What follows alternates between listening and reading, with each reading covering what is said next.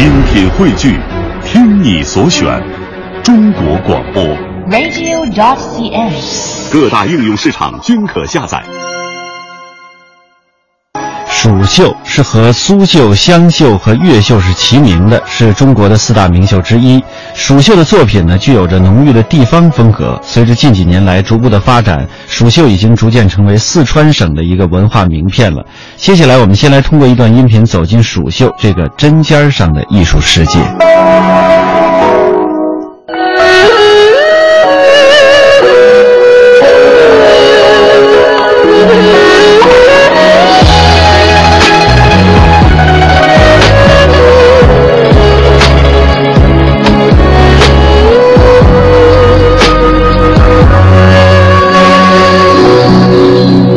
绣又称川绣，产于成都、绵阳等地。它的生产历史悠久，早在汉代，蜀绣之名就已誉满天下。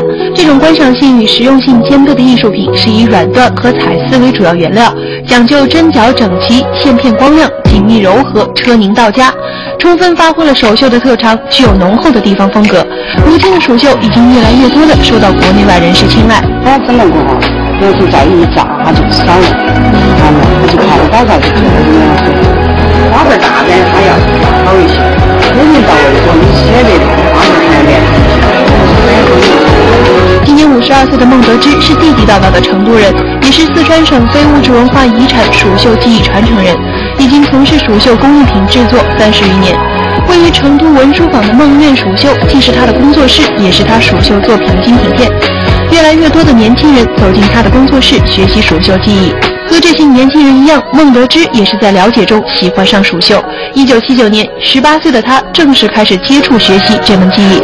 蜀绣产业随着社会的发展进步成长着，对孟德芝来说，蜀绣已经融入了他的生活，既是亲人，又是最了解的朋友。迄今为止，呃，最值得我骄傲满意的作品是这幅《秋色高原》，现在已经陈列在北京人民大会堂常务会议厅。嗯，当时绣这幅作品的时候，嗯，我们我带领了三十多位绣女一起绣制的，嗯，一天绣十多个小时，用了一百零九天时间就制完成。因为这个作品是摄影作品，它要表现它的油画效果、立体效果。如果单单用传统的针法，它表现不出它的那种油画效果。所以说，呃，在传统的针法基础上，我们结合了现代表现油画的乱针绣，所以最后出来效果非常的好。蜀绣的生产具有悠久的历史，早在汉代，蜀绣之名就已经誉满天下了。汉朝政府在成都专门设置了景观来进行管理。汉以后到五代十国时期，四川相对安定的局面为蜀绣的发展创造了有利的条件。社会的需求不断的增大，刺激了蜀绣业的飞速的发展。到了宋代，蜀绣的发展到了鼎盛时期，绣品在工艺、产销量和精美程度上可以说独步天下。清朝中期以后，蜀绣逐渐形成了行业，当时各县官府均设有劝工局，以鼓励蜀绣的生产。作为专门的技艺，历史上刺绣常为朝廷的官府控制。比如说，宋朝的朝廷呢，始设文绣院，来招纳绣工，专门为皇室刺一些饰品。元代的时候呢，在全国各地设有绣局；到了明代，设有内廷作坊，专门管理各项的工艺制作；到了清代呢，同类的机构叫做造办处。这些官方的机构，除了一些这个督造朝廷政府所需，对于刺绣行业的正规的确立，提高其社会的经济地位，也起到了积极的作用。比如说，清朝政府在光绪二十九年，也就是一九零三年，在成都成立了四川省劝工总局，内设刺绣科，聘请很多的名家来设计绣稿，同时呢，来钻研刺绣的技法。当时有一大批有特色的画家，比如说刘子坚的山水，还有赵克勤的花鸟，杨建安的荷花。张志安的鱼虫这些入绣，既提高了蜀绣的艺术欣赏性，同时也产生了一批刺绣的名家，比如说张红星、呃罗文胜、陈文胜等人。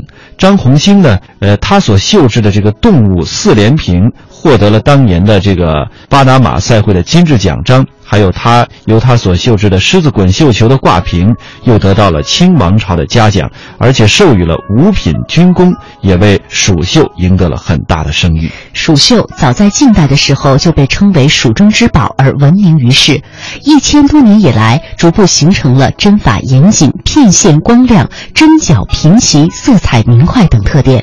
传统的针法有一百多种，常用的也有三十多种，比如说晕针、切针、拉针、杀针等等，各种针法交错使用，变化多端，或是粗细相间，或是虚实结合。这些传统的技艺既非常擅长刺绣花鸟虫鱼等一些细腻的工笔，又非常擅长去表现气势磅礴的山水图景，刻画人物形象也是相当的逼真传神。新中国成立以后，针法。的技法又有了很多的创新，比如说表现动物皮毛质感的交叉针，表现人物发髻的螺旋针，表现鲤鱼鳞片的虚实覆盖针等等，大大丰富了蜀绣的表现形式和艺术风格。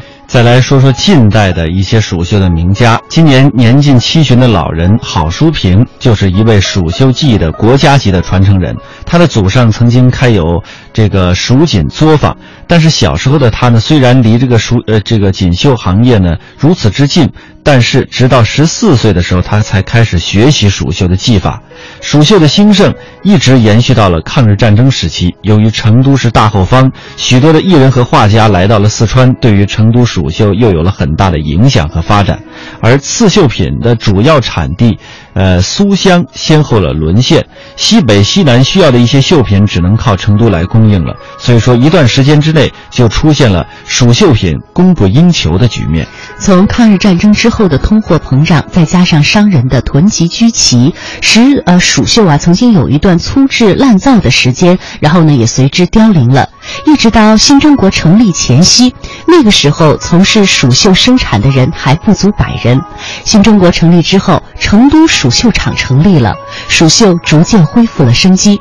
不过上个世纪九十年代后期，实用品被机绣所代替，手工刺绣呢随即淡出了市场。二零零六年十二月，有着近半个世纪的成都蜀绣厂解体了，蜀绣又回到了民间。那蜀绣究竟有着怎样不同于其他刺绣的特殊的技法和特点呢？通过下面的一段音频，我们一起来了解。蜀绣最好的那个作品是金那鱼啊，鲤鱼啊，啊，那它的特点呢，就是比其他的刺绣比较起来，它是特别的那个那个整齐齐。那像那个轮廓线呢，像刀切一样的啊。其他地方当然也也讲啊，说这个光啊、齐啊、平啊什么几那些特点啊。但是我看到苏绣、金绣啊、苏那个那个叶绣，但是我看全国刺绣最齐的、最整齐的绣的，呃，那是蜀绣，没有没有其他刺绣可以跟蜀绣比的。蜀绣鲤鱼的绣制源自上个世纪五十年代。五九年，为了纪念国庆十周年，国家准备举办工艺美术大展，刺绣也在其内。为了配合展出，走出蜀绣厂以绣制背面等实用品为主的局面，蜀绣名家彭永兴接手了试制芙蓉鲤鱼的任务。郝淑平还清晰地记得当时的情况。五七年的时候，这个鱼就开始创作了。那个时候，就有我的那个师徒彭永兴，中国工艺大师，他试制从五七年就开始试制，试制这个芙蓉鲤鱼。因为当时我们成都有画家朱培军，他画的芙蓉鲤鱼，呃，画的特别好，他就把画就叫我们试试制。通过试制了一年半嘛，一年半的时间，这个芙蓉鲤鱼试制出来了。还是当年绣的，他就是那个这个就当时哈绣出来了后，得到我们省省上的哈就是省政府相当重视。芙蓉鲤鱼的绣制成功，不仅在那次展览中为蜀绣争得了荣誉，也为当时的蜀绣厂开出了一条挂绣的路子。随后，蜀绣鲤鱼经过艺人们的不断完善，终于达到了鱼尾如在水中自由摆动、活灵活现的地步。那么，蜀绣是如何绣制鲤鱼的呢？作为郝淑平的弟子，吴玉英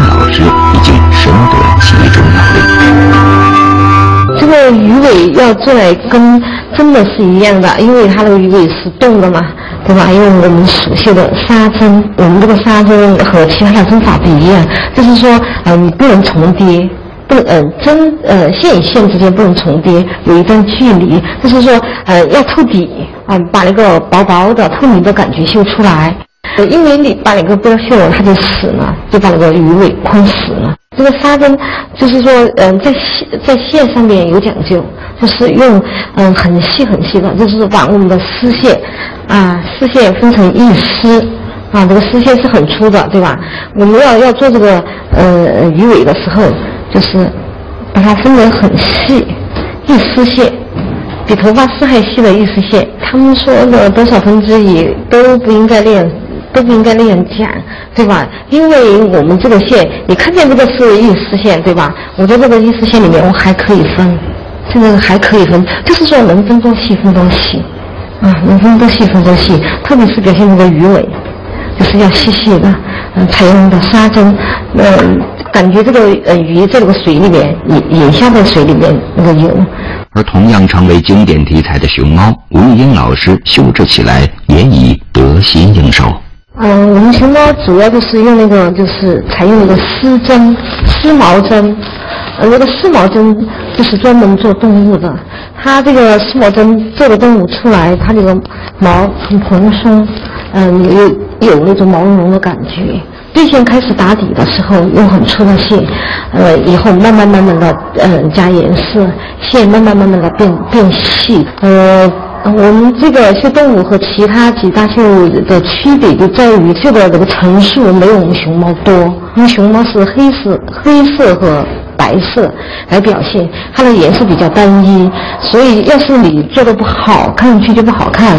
所以在这个嗯黑白的基础上，我们又要加一点点黄色，还有浅灰色，就是说那个真正的那个熊猫的那个毛也不是雪白的，对吧？它特别是有一些呃老一点的那种大熊猫，它的那个毛色就要呃有一点灰的，还有一点那个黄色的。不过熊猫的绣制最初是借鉴苏绣猫的针法，据统计。蜀绣针法有十二大类，一百三十余种之多，在四大名绣中是最丰富的。而七十多种锦纹针更是蜀绣所独具，所以抗战时期来成都的外国人若购买数十年外之旧绣品为玩物，能出重价。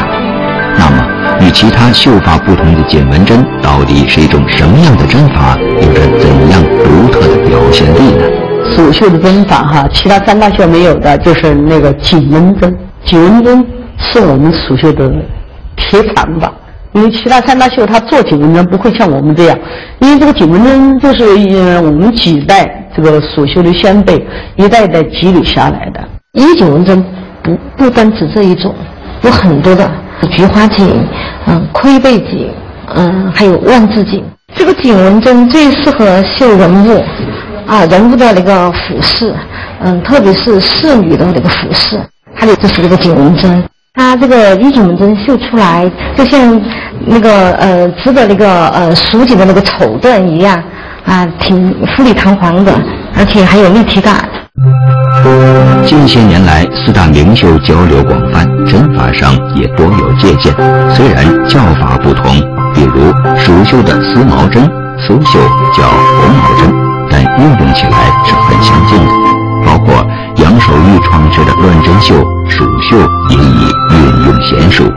所以现在我感到哈，这个中国的刺绣哈，实际上相互慢慢的结晶在一块儿了。四大绣除了除了那个越绣，基本上不能分辨出来了。你做双面绣，我也做双面绣；你做异色绣，我也做异色绣，就是在题材方面不一样。